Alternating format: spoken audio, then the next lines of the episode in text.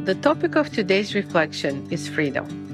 When we have everything we need, we tend to think that we must make the most out of it, to live our lives to the fullest, to help those less fortunate. And it could feel like a lot of pressure, this idea that you must use your potential fully, otherwise, well, you know. So, here's a little poem Freedom from trying to be young or old,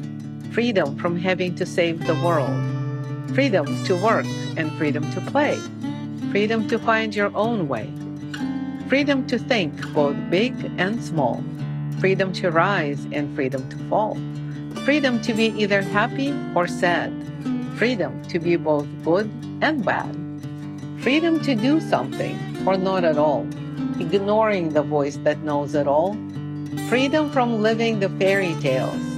freedom from freedom and all it entails.